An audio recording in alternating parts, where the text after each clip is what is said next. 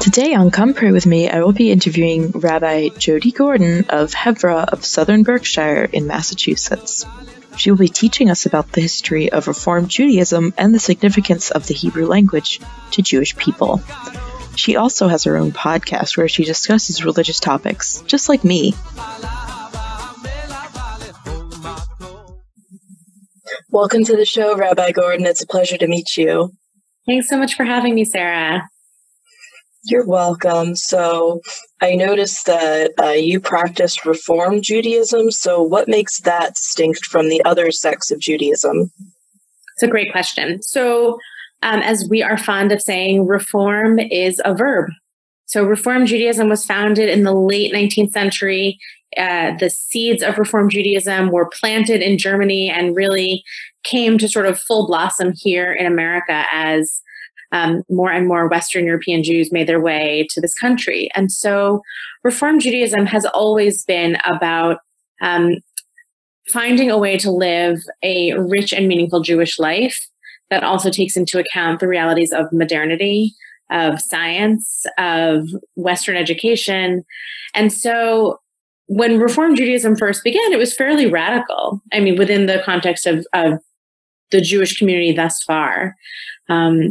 And today, Reform Judaism is the largest sect here in North America. There's a wide range of what we might mean by being a Reform Jew, but some of the key components that differentiate us from conservative Judaism, from Reconstructionist Judaism, from the various communities that fall under the larger umbrella of Orthodoxy is some of it might look cosmetic, but they're deeply meaningful differences. One is gender equality, which has been a value for a long time. The Reform movement was the first to ordain women as rabbis, beginning in 1972. The first to affirm, celebrate, welcome LGBTQIA plus individuals into our communities and ordain them as rabbis and cantors in our institutions of education, and to affirm interfaith partnerships, to affirm patriarchal descent. So traditionally, a person is considered Jewish if their mother is Jewish. And in the 1970s, Rabbi Alexander Schindler, of blessed memory, who was the president of our overseeing body, which was at the time called the Union of American Hebrew Congregations. He passed a resolution and made it a major component of his leadership to affirm those people whose fathers are Jewish and who lead a Jewish life as full and complete members of the Jewish faith. So those are a few of the key differences, right? Like, so if somebody on the street says, oh, like that person's a Reform Jew, as opposed to identifying as one of the other sects, those are some of the major identifiers that really make Reform Judaism unique. I think those are some very fascinating historical aspects, and I know that a lot of Reform Jews played an important part in the Weimar Republic in Germany, since a lot of the most influential and well-known artists and writers and philosophers and scientists were all a part of the Jewish community, which is what a lot of people don't realize or don't talk about, since people might bring it up in a history class like, oh, this artist did this painting, or we're going to read Kafka, but they don't acknowledge any of the Jewish culture behind it, or that inspires a lot of these stories. Yeah, you know what, the part that what you just said is interesting for a lot of reasons, and I think one thing that people may know about, depending on like how much of a history buff you are, is that in the Jewish community, like for me as a rabbi, when I talk about the modern era, like what do I mean by modernity, is we mean post-Enlightenment. So we mean late 1700s, because what's the major thing that happens in the late 1700s? That's when Jews gain citizenship. And suddenly, Jews become members of the nation state, which we know as France. They become, to totally use a wrong, they didn't have passports then, right? But as soon as, we'll use the metaphor, as soon as Jews had a passport that said, I'm a French citizen, suddenly Jews had two identities, possibly two senses of authority to which they might answer. Prior to that, when Jews didn't hold citizenship separately, as separately from being Jewish throughout Europe, right? Who was their main authority? Were the rabbis, right? They would go to the Beit Din, the Jewish court of law, and that's where their lives were decided and where their lives were rooted. And really, I think the major piece of enlightenment that moves us sort of inexorably toward Reform Judaism is that as soon as Jews are a part of the world around them in a different way, the world opens up. Suddenly, it's not just, my Jewish son will go to a yeshiva, right, to a traditional Jewish house of study, and he'll only study Torah, and he will grow up and he will study Torah and his children will study Torah. Suddenly it's, right, my son might go to the university in Berlin and might study philosophy and might become a writer and might wind up sitting in a cafe with Kafka if he's lucky. So there's, there is a sense of the world opens up to the Jewish people in a different way post-Enlightenment. And I think so much of the art and culture and literature and science and philosophy that you just said, so many of those people were Jews, is part of that sort of the moment where the instinct and the possibility came together for them to be able to do that. I think that is really unique history. And thank you for explaining a little bit of that more to the audience, since a lot of people don't really know a whole lot about Jewish history around the world. And recently my school, Washington College, had a meeting online for the History Society where we talked about the history of Jewish people in America and how it wasn't just a bunch of people coming over to Ellis Island. There were people that had lived there and had communities hundreds and hundreds of years ago, and they had different cultures and ideas that they brought with them, but it was only until later that they really started to be included in society, since for quite a while there was a lot of ostracization, but they always persisted and they formed their own minions and just really created these family units together. If you or your listeners are ever interested in a amazing deep dive into American Jewish history, the book, which I believe is literally called it's either called American Jewish History or The American Jewish Experience, but it's written by Jonathan Sarna. And it's an incredible volume to read if you are interested in history, particularly if you have an affection for New York City, right? Because so much of the American Jewish story does sort of come through New York, although Jews, when they immigrated to America, they came in through Galveston, they came in and settled all over the country. But so much of the story does, happen around New York City. And so American Jewish History or American Jewish Experience by Jonathan Sarna. It's a great book. Thank you for that. And you can still find a lot of these communities when you go into New York. I actually was visiting the Metropolitan, and I was going around to different parts, and I found one part that had everything in Yiddish, signs at Yiddish stores, and people were just talking Yiddish to each other. And it was a really unique and sort of surreal experience. And it's not something you're going to see in that many other parts of the country, but they're just melding with everything else. So, yeah, I also noticed that you have a Hebrew language program that you teach. Could you tell us a little bit more about this and then the significance of Hebrew in Judaism? Sure. So Hebrew is, considered the language of the Jewish people. It's the language in which we pray. It's the language in which many of our most sacred texts are written. Hebrew is interesting. So for, hundreds and hundreds of years, longer than that, it was considered a dead language, right? Because it was only the language of prayer. It wasn't spoken. And so there's a couple of things that we taught that we should be talking about when we talk about Hebrew and Jewish life today, because the formation of the modern state of Israel re-enlivened the Hebrew language in a way that it wouldn't have, I don't believe it would have without that happening, right? So on the one hand, and I'm happy to talk about the way we teach Hebrew in our synagogue, but Hebrew is this interesting thing because I think it's both the language of prayer, and that's what we teach our young people. We teach them the Hebrew alphabet, which is called an Aleph-Bet. So you can hear the similarities there. But the first letters of the Hebrew alphabet are Aleph and Bet.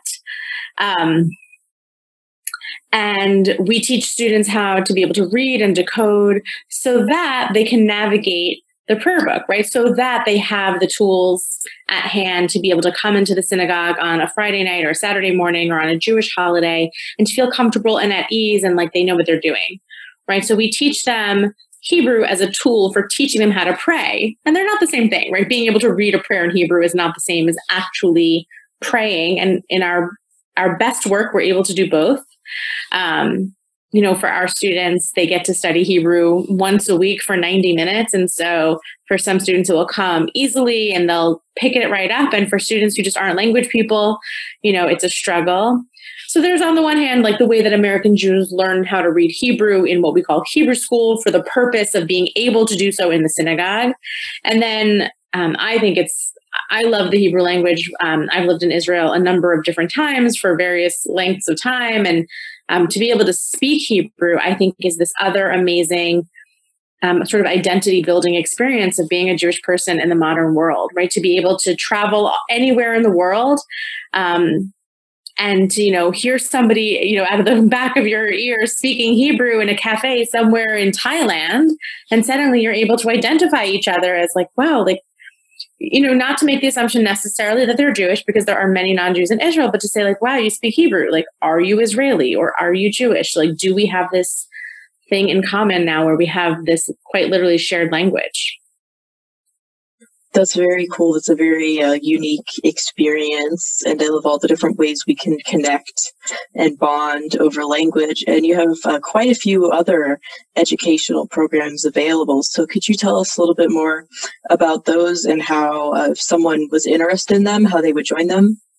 Sure. So I serve as one of the rabbis at a fairly large for our area congregation in the western part of Massachusetts. We are a Reform congregation. We identify as such, and we live in a place where we're about 2.5 hours north of New York City. We're 2 hours west of Boston.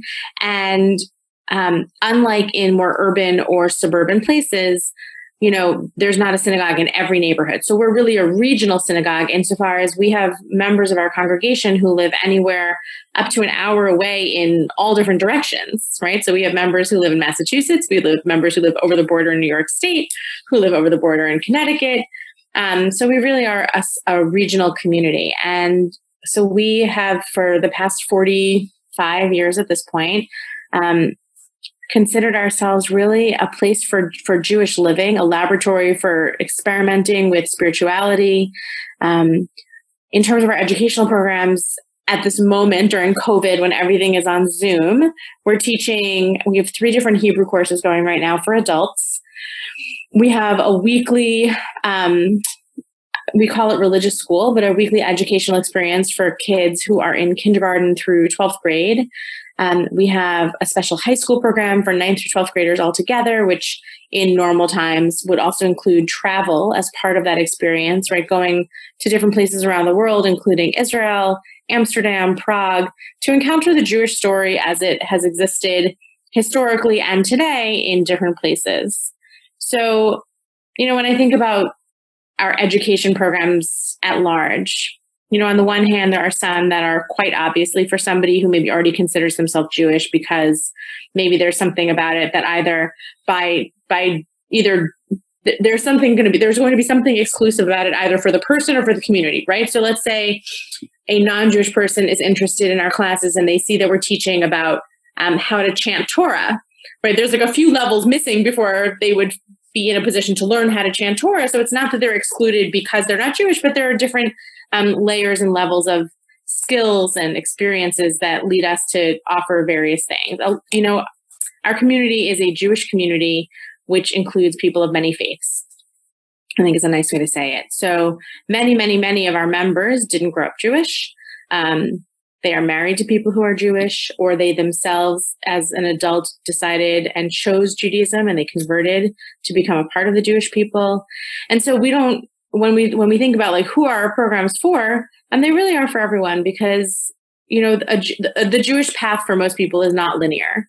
fewer and fewer people in America today. And if you are a student of religion, I'm sure you're well aware of all of those great statistics that people like Robert Putnam have written about, right? That we are becoming a less and less religious country, and fewer people are choosing to opt into formal religious communities. And so when someone calls us and says, hey, I see you do a weekly Torah study. I understand that Torah is the Old Testament. I'm not Jewish, but I'm interested. Can I come? The answer is, of course. Our programs for our young people do really center themselves on something that, as the director of education, this is my motto, my theme, my goal, which is that I want to help our Jewish students and their families figure out how to live joyously on Jewish time, right? That we are here in this particular situation. We are Americans living in Massachusetts, and it is not a deeply Jewish community around us, right? We're not living in New York City. We're not living in Tel Aviv. We're living in a place where the larger culture around us is by and large not Jewish. And so if we can help our students and our families develop that sort of internal rhythm that makes them sort of know in their guts that when Friday afternoon rolls around, that means it's almost Shabbat, right? And then when it's September and the leaves start changing, that like it's almost time for Rosh Hashanah, right? And that as the winter comes and the stores fill with amazing things for Christmas, that it's also time for Hanukkah. Right, so that we're trying to really implant within our students and our families a sense of Jewish time and a sense of how much joy there is to be found when you live sort of on Jewish time. That's a very good point. And a lot of people are somewhat familiar with Shabbat. They're just like, oh, that's a time of rest, but it's quite a bit more than that. Could you share that with our audience? Sure. I love Shabbat. Shabbat's the best. And it's almost Shabbat, which is a great thing as we record. So Shabbat, which is what we call our Sabbath, begins at sundown on Friday evening and ends at sundown on Saturday evening. Shabbat is one of the very first things that we receive from Torah, right? In the very, very beginning in the book of Genesis, we learn that God creates the world in 6 days, but on the seventh day, God rests. Right? And God calls that day holy. And that's what we say, oh, so that is Shabbat. And I always love to say, you know, like we all think we're so busy. I often think I'm so busy. Everyone thinks they're so busy, right? But if God can take a rest, so can we. So what does Shabbat really look like?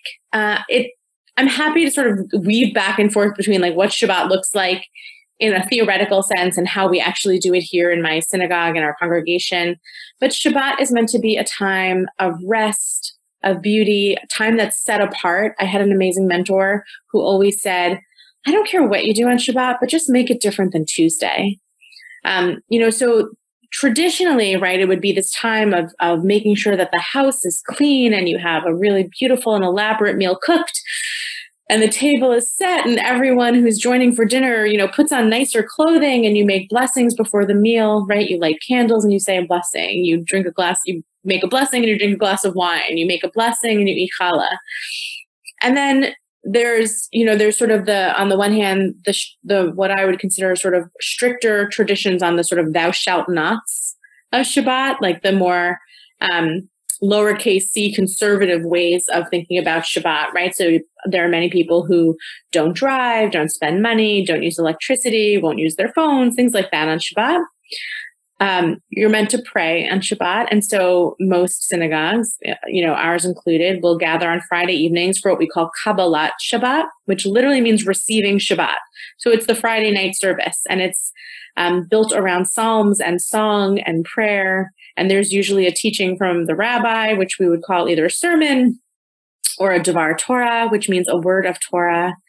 And it's really meant to be an expansive time. And I think about it now, especially like all the more so in COVID 2021 living, of how can I make it different and special, right? I might not be able to get my act together for a totally clean house and a 3-course meal with a tablecloth, right? But if I can make it so that me and my kids and my husband can all sit down at the same time and light candles and drink wine and have challah, and that'll make it different than Tuesday. And that will make a sense for our family of a separation. And so much about Shabbat is about separation, right? About making it separate from the rest of the week. So on Saturday morning, also you're meant to go to services and study Torah and hear Torah chanted, and it's beautiful. And then, you know, there are all sorts of beautiful ways in which you can imagine, and many people do Shabbat this way, right? That you have a long and leisurely Shabbat lunch, and then you take a nap and you sit and you read, and maybe you go for a walk. And at sundown, when Shabbat is over, you don't just say like, okay, Shabbat's over, like let's turn on the TV or, you know, go out to the movies or to a restaurant, but you have one more short ceremony called Havdalah, which literally means to separate. And the central blessing of Havdalah, what it means from the Hebrew to the English, is that you bless the difference between the holy and the ordinary. So even as like you've just had this amazing 24-hour experience of, you know, sort of sacred and separate time, you say a blessing before you go back into the rest of your week. That's really nice. It sounds like a very soothing time, but also a great time to reconnect with your loved ones, even though it is still a time of separation, especially now with COVID and everything. And a lot of people also use Shabbat as a time to read over or reflect on sacred texts. So what are some of the sacred texts in Judaism, and what role do they play in the faith? Sure. So Torah is at the center of our lives and of our Jewish calendar, of our holiday and Shabbat celebrations. When we say Torah, what we mean is the 5 books of Moses, what people from other faiths will call the Old Testament, Genesis, Exodus, Leviticus, Numbers, and Deuteronomy. And we read them we read the Torah every week, and we read it in a cycle. And the cycle begins in the fall at the holiday that we call Simchat Torah, which means rejoicing in Torah. And that's when we quite literally like roll the scroll back and we start reading it again at the very beginning at Genesis. And each Shabbat, you read the next portion. So this coming Shabbat that we are about to begin, as we record this together, Sarah, we're actually going to start the book of Exodus. This weekend is the first portion in the book of Exodus. So that'll be our core text for this Shabbat. And additionally, on Shabbat, we also read what we call the Haftarah, which some people mistakenly think means, oh, like the Haftarah, but it's not. So the rabbis, and when I say the rabbis, I mostly mean men with very long gray beards from hundreds and hundreds of years ago who decided, but they were good rabbis. They said, look at this amazing tradition we have. We have all of this incredible writing. We have the prophets, right? We have the book of Isaiah, the book of Ezekiel and Amos. And look, in all the writings, there's the book of the Kings, there's the book of Samuel. Like, how can we not use this more? How can we be sitting here and not read these more regularly? And so the Haftarah is actually an additional liturgical selection from either the prophets or the books of writings that we also read and study on Shabbat. So you get a Torah portion, which goes, in sort of a linear order. And this week will begin Exodus. And then you have the Haftarah, which was set in place by the rabbis and is a sort of a selected reading that goes with the Torah reading for the week. And sometimes you can draw a really clear and obvious connection between the Torah and Haftarah, and there are other weeks where you like look at it, sort of scratch your head, and you're like, well, I'm not sure why this is the Haftarah for the week, but it's a lovely story. So those are two of the main ways in which I think we really root ourselves as a community to our sacred texts. So earlier I mentioned a minyan, but I forgot to explain what it was or is. So could you explain that to our audience? Sure. I love the word minyan, and I love explaining it as the Jewish commitment to community. So literally a minyan refers to a quorum, right? The minimum number of people that are required to have together in order for certain ritual and liturgical things to happen. So what does that actually mean? So traditionally, it's 10 men. As I often say to anyone who asks me if it's okay if their minyan doesn't have 10 men, I said, well, by virtue of the fact that you're working with a rabbi who's a woman, I think yes. So yes, we absolutely count all adults over the age of 13 as part of our minyan. And And I started by saying, I like to sort of joke that it's the Jewish commitment to community, but really what it means is that there are certain experiences that you are not meant to do alone. And there are certain prayers that you're not meant to say alone. And so a minyan is required for certain prayers to be said, for certain rituals to happen. So for instance, let's say we're talking about somebody who is in mourning, right? Somebody who has just lost a loved one. And so the tradition is that for the first 7 days after the burial of their loved one, they are sitting a period that we call Shiva. So Shiva comes from the Hebrew number for 7. It means they're sitting for 7 days, right? They stay home. They are taken care of by their community. They don't have to go to work. They're not going about normal business. And every night, right, there would be what we would call colloquially a minyan, right, in order that the mourner can say Kaddish. Kaddish, which is the memorial prayer that you say for the dead, right? So someone who is in mourning is the one who is obligated to say Kaddish. They can't say it alone. They need a minyan. So for me, that reflects this Jewish commitment to community, right? That no fewer than 10 adults should be there as witness and support as somebody who is in mourning says Kaddish. So there's a good and easy to understand example of how the idea actually works in practical everyday Jewish life. I really like that. And I like that strong emphasis on community and that there's prayers that are better said in a group. And I think that's very fitting because when you're mourning for a little while, you might want time to yourself to reflect over what's been going on. But then after a while, it really helps to know you have a bunch of people on your side that have your back and care about you. So I really admire that. And I think that's something we could all learn from. I have heard lots of people say, if someone were to ask me, what do you think Jews do really well? I would say, I think we do death really well. And I've had lots of, folks from other faith backgrounds say to me, I really like how, Jewish people handle death. Because to reflect on what you just said, our tradition knows that mourning doesn't happen in one day or in 1 week, and that it doesn't end after a certain period of time. So there are marks along the way that give us a structure and sort of tell us what we're supposed to do. So for the first 7 days, you're not supposed to be alone. And the idea there is that you're not ready to be alone with your thoughts, that you're not ready to be alone in an empty house, let's say, that you're not ready to be left alone to have to look in the fridge and figure out what's for dinner. And so for the first 7 days, your community takes care of all of that for you. And then after 7 days, when Shiva ends, there's a ritual that you're meant to get up, literally get up from Shiva is how we talk about it, and go for a walk around the block. And that walk is meant to be this sort of spiritual metaphor for saying okay, it's time for me to go back to some of the normal business of living. But the tradition still says, no, but you're not really ready to just go back to normal. And so after Shiva, you're still in what is called Shloshim, which is the first 30 days. And there are still then sort of restrictions and support on what is to be expected of a mourner during the first 30 days. And after Shloshim is over, right, and you move then into what happens after the first month, then the tradition says, okay, you can go back to your business more or less as normal, but let's be aware that you're in the first year of mourning. And so you should say Kaddish every day, right? Again, so that means once a day, if you're doing this sort of by the books, once a day for the first year after a loss, you shouldn't be alone, right? If you're going to fulfill the obligation and you're going to do it in community, at least once a day, you're not alone.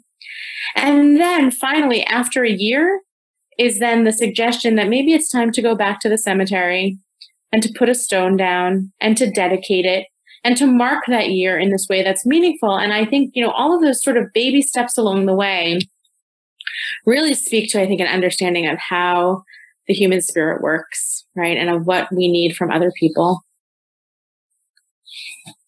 I think that's very important. And Jewish people have a very healthy relationship with death. They still love life and love living and love the people around them. And, they love being with them, but at the same time, they have an acceptance towards death as being a natural part in being alive. And also this notion that it's not exactly like someone's just you know, gone forever. You're never going to see them again. They're still with you, just in a different way. Mm-hmm. Yeah.